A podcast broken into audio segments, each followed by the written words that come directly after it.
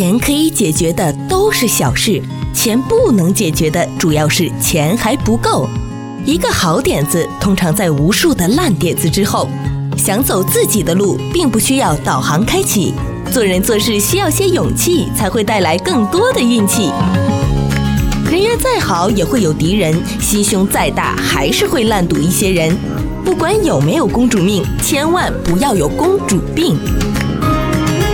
不费力的生活从来都不简单，用心发现，高潮生活触手可见 Go 潮生活。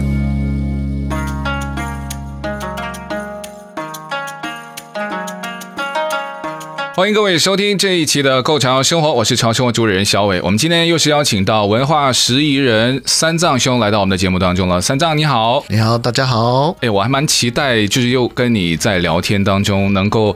让我感觉自己其实无知的东西还是蛮多的。我想不只是传统文化吧，我觉得人类对于探索这个大千世界里边，你发现无知的东西是随着你的年纪渐长，有的人会形容嘛，对不对三藏？他说那个圈子越画越大，你发现那个圈圈接触到外面的世界就会越多，其实那个就是代表着我们人类的未知世界。讲得非常好，就是我们人存着循环，你要知道循环的目的是什么，就是让我们一直往更好的方向延伸。我发现我最近家里面的那个后院的石板路上面有长一些青苔，那个青苔是跟你们家自己养的那个是一样吗？因为在美国啊，你有几个方法可以产生好的青苔。第一个就是你当然是要把这个原来的花园的这个土壤挖出来以后呢，铺碎石子，然后再铺一些所谓的有机土，然后这样子之下呢，一层一层的铺设以后呢，经常去浇水，那这个时候呢，它青苔就慢慢会长出来。那如果它长出一些并不是很好的东西也没有关系，一些杂物啦，或者一些杂草，你把它移除就可以了。那另外我也推荐大家开始学习用我们这个中国的方法，怎么去产生这个青苔的自然的另外的方法，那就是使用我们讲的陶瓷。陶瓷，对，特别是景德镇的陶瓷景德镇的陶瓷它最好的地方就是因为它可以用它传统的工艺，让你的眼睛呢产生这种自然的反射的一种频率。那这个东西呢就很类似我们讲青苔去享受大自然的原理是一样的。一般来讲有的是在水里面特别养出来的，那种就是所谓的做成营养食品、健康食品，或者是药品。那另外一种就是在土壤里面长出来的。那基本上大家在长出来的时候，你去注意发现一下它的这个绿色呢，并没有带着荧光。如果带着荧光的绿色，基本上这个青苔是略带一些微量的毒物因为我们空气中有太多的尘垢、尘埃，所谓的污染物。那么这个时候你就必须把它移除掉了。我看到有很多人呢，家里面有一些非常漂亮的盆栽，他们在那个植物的跟泥的这个中间，他们不是就是有盖了一层这种青苔吗？那个算是也是盆栽造景当中，它是一个很重要的组成部分吗？如果它是这个我们讲的园艺上的布景，对，那是当然增加绿色的分数。那如果说我们要学习自然，那么还是要种在我们讲的大地上面，或者我们刚刚讲的，你要开始学习我们中国的陶瓷，它可以反射我们眼睛绿色的频率，那这样子也是接近自然的一种培养能力。好，那你既然提到陶瓷好像每个人呢，只要一提到陶瓷，就是说景德镇的。那景德镇真的有输出这么多的陶瓷吗？还是说如果非景德镇的话，其他的陶瓷都不是陶瓷呢？这个很尴尬，因为有每个人就说陶瓷，你是不是景德镇？然后他说是啊，然后我心想，他一年也不会出产这么多，然后遍布全世界吧？所以说你要先稍微了解一下这些历史的射线，因为景德镇在早期呢，他在这个输出的时候，他做这个作品的目的是什么？其实大部分是宣扬国威。在北京呢，他们这个自己也有一套陶瓷的理论，那就是我们讲的景泰蓝，这个是运用国外的一些所谓的设备原料而生产出来的，这个是带有文化的这种概念。那么景德镇本身就是带着自然的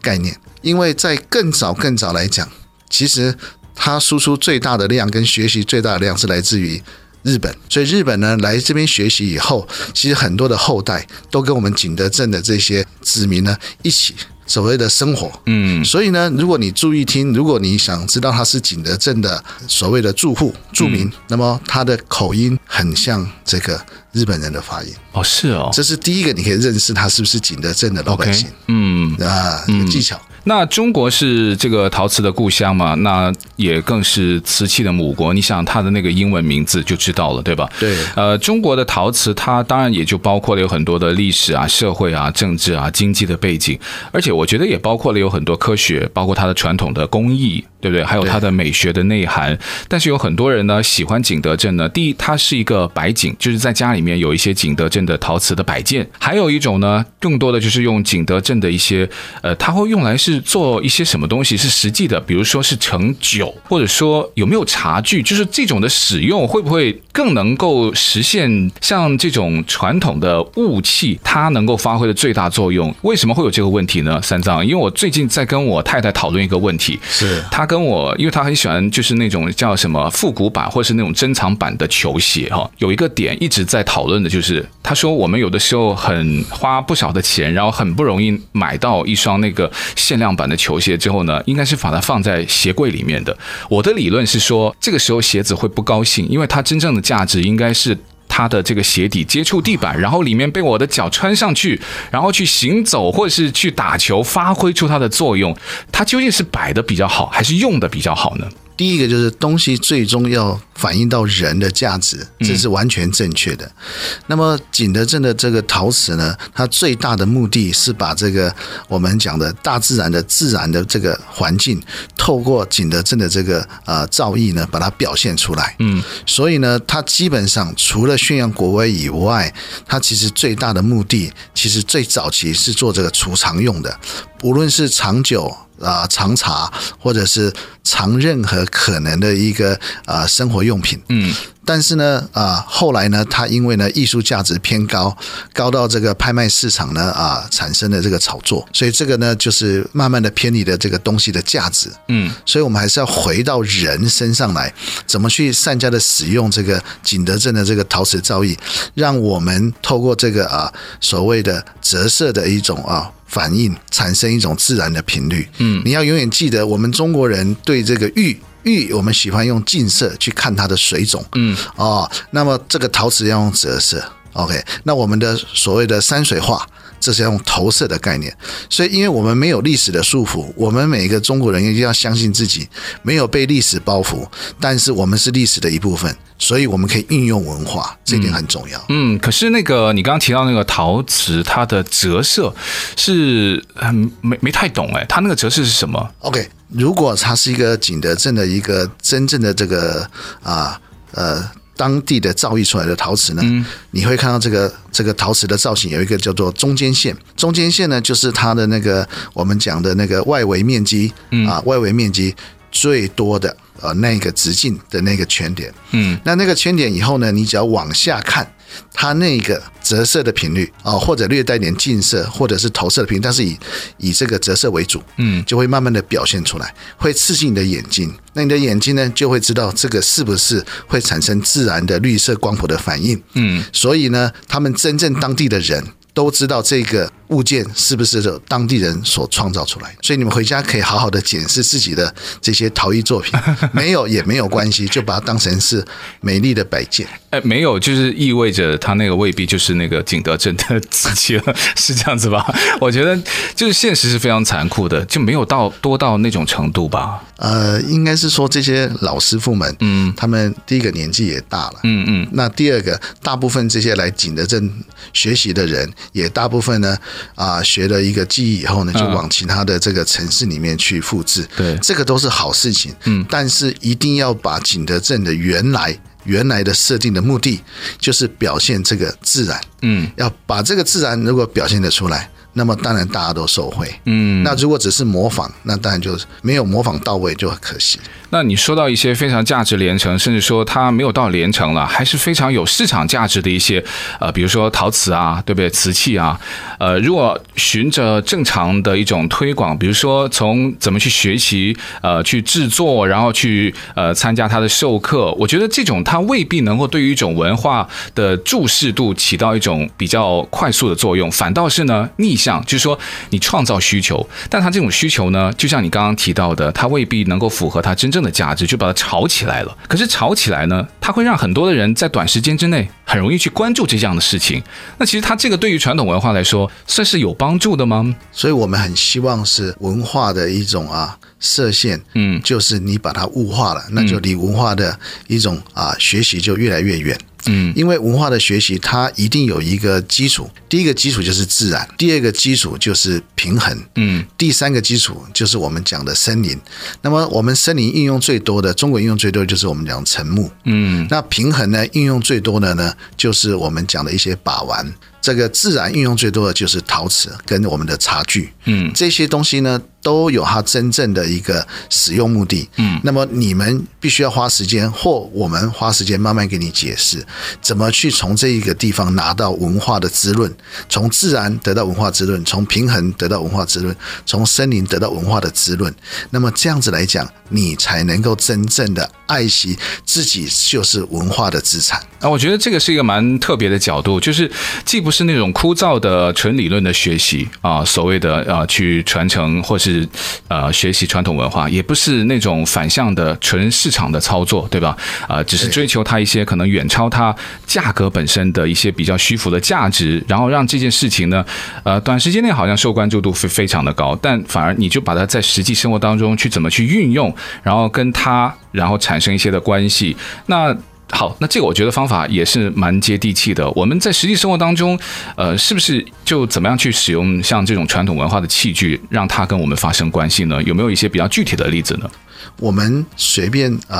拿一个东西，拿一支笔，拿一个水，拿一个水桶。当我们把这个东西呢拿在手上的时候，我们就跟文化接了地气了。为什么会这样讲呢？因为我们愿意自己去做。现在的人因为越有钱的人，或者觉得自己越有权贵的人，他没有办法自己去做任何事情，这个就违背了这个我们中国文化的一个基本概念。可是这是身份的象征，就是不用身份象征，对啊，就是不用自己去做，然后有人去帮你做，对不对？你会觉得古代的帝王将相不都是吗？他跟我们都一样啊，为什么他可以不做？因为我有身份。这也就是我们现在要把文化脱离宗教跟政治的束缚，因为有了金钱的交换，所以这是全世界有史以来的文明发展到最后是最公平的一个机会，也让我们有机会脱离政治或者这个宗教的设限，那么我们就回到了文化的一种价值。所以文化的价值呢，其实呢就是要自己去努力，而自己呢去感受，而自己去发现，这个又回到人的身上，这样子人才会觉得尊重自己的价值，跟尊重每一个人的价值。具体到就自己去泡茶就好了，算不算是一种跟传统文化在发生关系的一个动作呢？如果自己能泡茶，然后自己可以营造自然的环境，然后自己找个这个3-5好友，去帮你发现你这个泡茶里面的一个乐趣，那这个时候呢你就会产生一种文化的气质，这个气质呢它除了有知性、感性，甚至是有活性在里面，如果在更高境界会产生美性跟德性，那这个就是我们文化的一个价值，就是产生真正的气质，但是你一定要自己亲自去做。这个系列就是跟大家去聊传统文化，我们的特别来宾呢是文化拾遗人三藏。我们说到传统文化呢，是对于一个国家或是对于一个民族，它的生存也好或是发展也好，都非常的重要的。中国在历史曾经就受到过很多外族还有侵略统治比如元朝，那其中也是一个被外族统治的一个朝代了。但是中国的传统文化却思想呢没有断过，所以呢中华文化也是现在举世公认吧最古老可是又没有中断过的文明。在四大文明古国里面呢，我 Google 了一下，好像也是仅存的。好，那提到这个中华文化之后呢，还有一个就是以色列。以色列它能够在灭亡近2000年之后复国，这个也算是在历史当中的一个奇迹。尤其是犹太民族在亡国之后，他们不管是思想啊、文化呀、还有宗教信仰，一直都保存着，也都没有去丢弃。有人说正是因为这个原因，所以他们才复国。还有第三个例子，就是曾经由成吉思汗去建立的非常非常大的盛极一时的蒙古帝国，可是呢，在短短不到60年的时候就分崩离析。那有人又说，它主要的原因就是在它的领土上呢，没有一个可以统一的，或者说是维系到国家的一种传统文化。探讨一下了，这三个的例子是不是可以告诉一下我们，就是传统文化究竟跟一个民族持续的发展和它的这种凝聚力，他们之间存在着什么样的一些关系呢？我们要先相信西方人，特别是以色列人，他们的生活里面主要是以相信，相信来得到认证，得到历史的验证。所以在他们的心里面，在他们的血液里面，只有相信。那相信什么？当然，他们相信他们自己是上帝的什么唯一的子民，这是他们相信的。无论任何人去改变他，他都相信。所以这个相信造成了他们一个凝聚的力量。那就像我们中华文化，我们相信什么？我们相信我们有求必有应。所以我们是以求应为我们的相信的基础。这个也很重要。那这个就是任何外来的这个族群来干扰或者来共融这个环境，其实只要呢，它没有违背我们这个求应的一个结果，它事实上什么都接受。这也就是我们的包容性特别高的原因。所以我们必须要把我们中华文化这种求应的能力，把它运用在哪里呢？其实运用在武术，就是三一命相谱。那三一命相谱它太深了，我们没有办法一一的去学习。但是我们反过来讲，这个东西求应之间的射线是什么，我们就必须要好好的研究了。第一个，中国人能够经历这么长的时间，所以呢，我们怎么样活下来的？第一个，中国人的钱术很厉害，中国人有了钱，这个政权就不会倒。历代的政权到最后因为没有钱，所以都倒掉了。所以钱还是很重要了。当然非常重要。可是你一提到钱跟文化，不是有一种功利主义在里面了吗？这里讲的钱术呢，讲的就是说这个钱你要怎么去应用它。这讲怎么应用它。那这当然有机会我们可以慢慢的去延伸。那么再来呢，就是我们讲的这个除了钱术以外，我们中国人最怕什么？最怕生病。为什么沉香可以这么昂贵？因为它能够入药，能够救命。所以这个医术也是我们在文化里面很重要的一环。就像我们吃补可以吃到全世界，这个补品大概都供应到我们中国来。对啊，有的人很多就是老外都不了解我们为什么会吃那种东西，但我们其实已经吃了就是很久很久了，对吧？所以就是养生的概念自古就有了。对，所以我们的血液里面事实上充满了这一些三一命相谱的射线。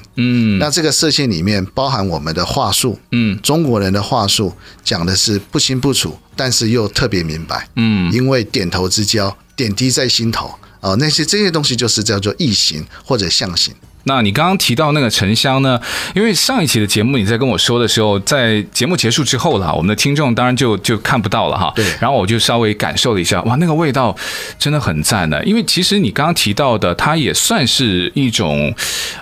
是有疗效作用的一种材料了。它不只是装饰，或者说你要烘托你可能所在的地方的一些气氛，它的气味还确实真的是有疗效的。但是沉香大家也别迷失，因为呢，人的炒作它最后变成物化，所以我们又回到人。我们跟这些沉香学什么，或沉木学什么，就是学它的自我疗愈的一种经验值，因为它可以吸收晦气转成香气，这个就是一个很特殊的一个生命经验。那么最好的，虽然现在很贵，但是如果最好的沉香或者沉木，它比黄金还贵非常贵。那如果呢有机会呢，也可以让你这个享受一下这个越南这些芽庄的这些奇楠的这些沉香。但是呢，我们要把它烧掉啊？为什么？因为烧掉以后呢，它才能够呢让你身体完全的透过气化作用，气化就是中国人讲的这个气场，气化作用让你身体得以交换，把好的不好的，就像刚刚讲的晦气变成香气一样。这个过程当中，这才是它真正的价值。当然，现在人绝对是东西这么贵之下，一烧几十万就很痛啊。对啊，对啊，对不对？但是它才是真正的转化我们的气场。那有机会的话，你应该要我要让你体验一次，那就再次也证明了我跟老婆探讨那个问题，是不管是多贵的限量版的球鞋，还是应该要穿的，对不对？就回到人的界面就对了，对对，文化一定要回到人的界面，千万不要物化而去操作它，这个并非我们现在想要分享给所有的听众。沉香是一个好东西啦，但如果我买不起，或者说我暂时没有办法直接真的是拿到一些沉香的它的就是它固有的那个状态的那个物件的时候，我现在看到有很多什么精油液啊，它还是会有一些不同的存在形式。它是创造了一种机会吗？还是说你还不是太推荐传统？还是就是要用传统的方式？就像你刚刚提到的，甚至你烧掉它，它已经不存在了，但那个是它最好的方式呢？就是文化的价值，如果我们把文化的价值放到人身上，那人有三种表现出自己的，第一个就是频率，第二个就是气场，第三个就是能量。那我们再反过来讲，把人再物化一点，我们人有动物性叫血肉之躯，我们人有思考，我们叫脑心神，我们人有灵性叫身心灵。那么把这一些呢，你分别的去探讨它，把每一个都当成一个所谓的人的界面，那么你的文化的底蕴就有发展的方向了。哎呀，文化的底蕴我觉得还是需要积累的，都能够希望在其中的某一个点或者是某一个内容都能够对大家有所启发的。因为现在大家就是感受不到一些传统文化在它的具体的形式当中究竟对我们会带来什么样的好处嘛，对吧？茶文化其实也算是这个中华传统文化当中的一环了，但现在很多人就觉得茶有什么好喝的，我只喝奶茶，或者说我甚至奶茶都不喝，我只喝咖啡。在尤其海外了，我们受到一些西方文化的冲击特别的大哈。我们上一集有聊到关于那个节，对不对？我觉得节那个真的是希望大家能够好好的打开你们的阅历，除了看这个公众假期之外，留意一下24节气的那个节。那如果说到茶，我们应该对它去抱什么样的态度呢？茶本身它是一个大自然给的一个宝藏，那么我们中国人是要用这个我们讲的茶壶这个壶去创造出一个结果出来。那这个壶呢，在创造的时候呢，基本上应该先给所有在美国这边习惯喝茶用茶壶的朋友们，请你们先改变一个习惯，因为喝茶要看水势，美国的水势是南北向流，所以呢，你的水一定要从北边倒过来，倒往南边倒啊？怎么倒？就是你要把你的茶桌的位置要改一下，因为你这样才能够拿得到环境中的自然的水汽啊。是我们坐的位置吗？还是茶壶的位置？茶壶冲水的位置，这个也有讲究。当然，因为我们中国人，因为要么就是东西流，要么就是西东流，所以呢，这个茶的水势要跟着，因为这水势带着一种气场、磁场、频率都有关系，所以很多人为什么泡茶会失败？为什么？喝茶的习惯来了美国以后通通放弃了，就是他这个水是用错了，这是第一个，这个你一定要先改变。第二个，这个茶呢，你一定要拿好的茶去养茶，因为呢，我们没有这个所谓的一个湿气很多的环境，所以呢，我们要靠什么？已经养好出来的茶，好的茶来。把这个其他的茶叶的这个香气，或者我们讲的它的这个成分，把它诱发出来。那具体可以怎么做呢？比方说这个如果朋友有自己家里面有这个茶壶，有茶壶，然后自己有一些普通的茶，那么你可以呢看看朋友有没有，像我就有一些60年70年代的这些老的普洱砖。哇，这样的朋友不多哎。那如果你的朋友要的话，我只能给你，我别出面。OK， 这样的朋友真的不多。那这样子的一个老的茶砖，放在一个新的这个茶叶里面的时候呢，它大概1-2天以后，你再去重新泡这个茶，这个茶味的香气、风味。层次，跟我们讲的一个茶晕，晕啊，就茶醉的一种感觉就会出来。哦，这个也是我们要追求的，就是干的茶叶就直接放到那个茶壶里面就可以了。对。那中间要做些什么事情吗？像什么，在外面要浇一些保持湿气的东西，还有要，如果你愿意的话，当然是你家的花圃花园能够产生，像我们就讲自然。那平衡的话，在美国用的方法就是你要安置一个游泳池，或者是 waterfall， 或者是 pond， 你去用水去养平衡。加湿器可以吗？可能应该是没有什么作用的，没有作用啊。对，因为我们要的是把外面的环境，因为我也要跟在美国生活的听众朋友，你们一定要记得，美国人为什么这么重视这个外面的 garden？ 因为啊，他们对风水的概念啊，跟我们的认知啊是有点这个方向是相反的。他们是要把外面的花园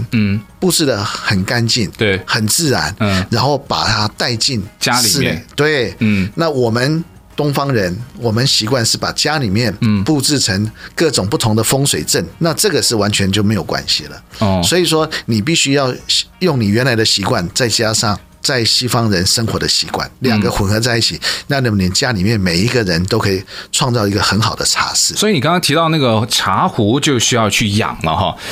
那它在一边喝一边养的过程也不矛盾嘛，对不对？你可以持续的在用，然后持续的也在养它。当然，如果说你要养一个好的茶壶的时候呢，无论它是手工制造或半手工，或者是完全是模子做出来的都没有关系，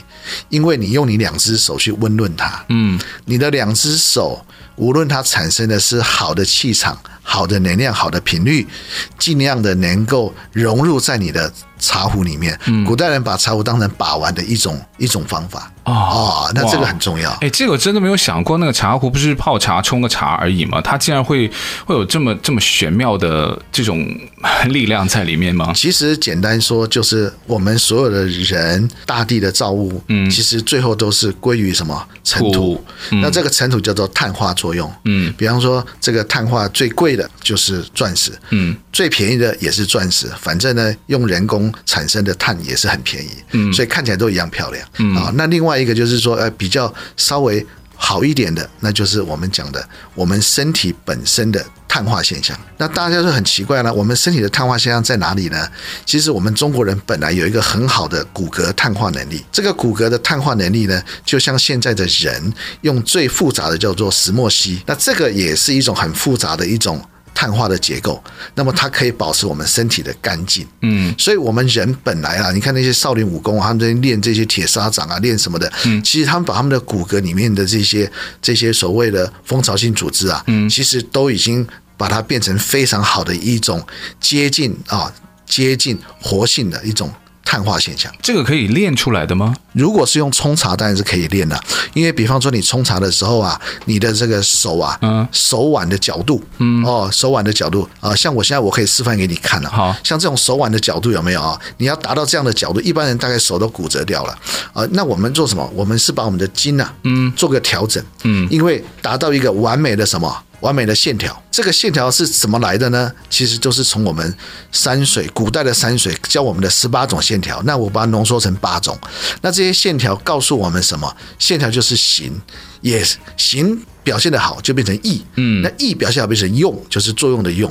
所以如果大家愿意的话啊，练太极啊，练一些啊肢体的动作啊，不要只有甩手而已，真的去学习线条。那么我们的这些山水画，它的美未必要去收藏很贵很贵的古董画，而是要去欣赏它的线条。那每一种线条它会产生神奇的一种变化。这个以后呢，我们在后期呢也会拿这一些山水画的教本来这边呢，一起来跟大家分享怎么去学习看线条。当然，首先你的眼睛要学习看自然的频率，这是先决条件。OK， 谢谢。哇，所以就是传统文化，它也的确像你刚刚提到的，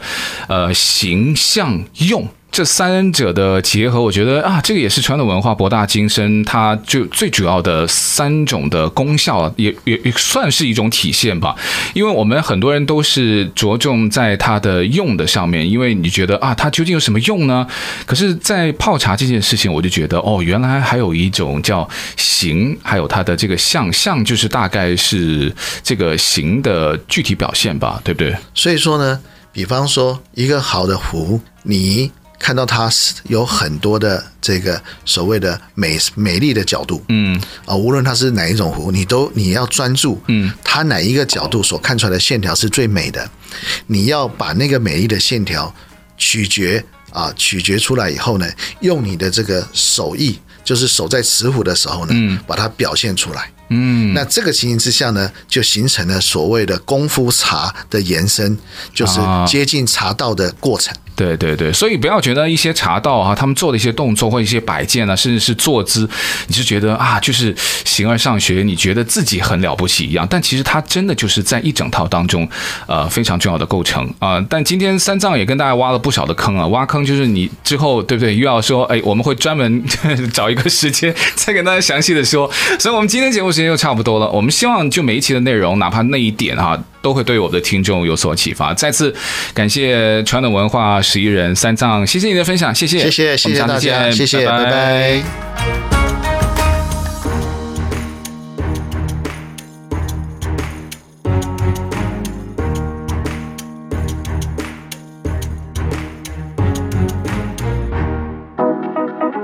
Go 潮生活1300中文广播电台第一档，在 YouTube、Twitter、Podcast 有频道、有直播、有互动、有花絮、有爱、有笑的节目。YouTube、Twitter、Podcast， 只要搜索 “Go 潮生活”，是 G-O Go 潮流的潮，打入 “Go 潮生活”，加入我们4有听众群，有订阅，有按赞，有分享，有在听，让我们跨越界限，无视距离，为了更潮的生活紧紧拥抱。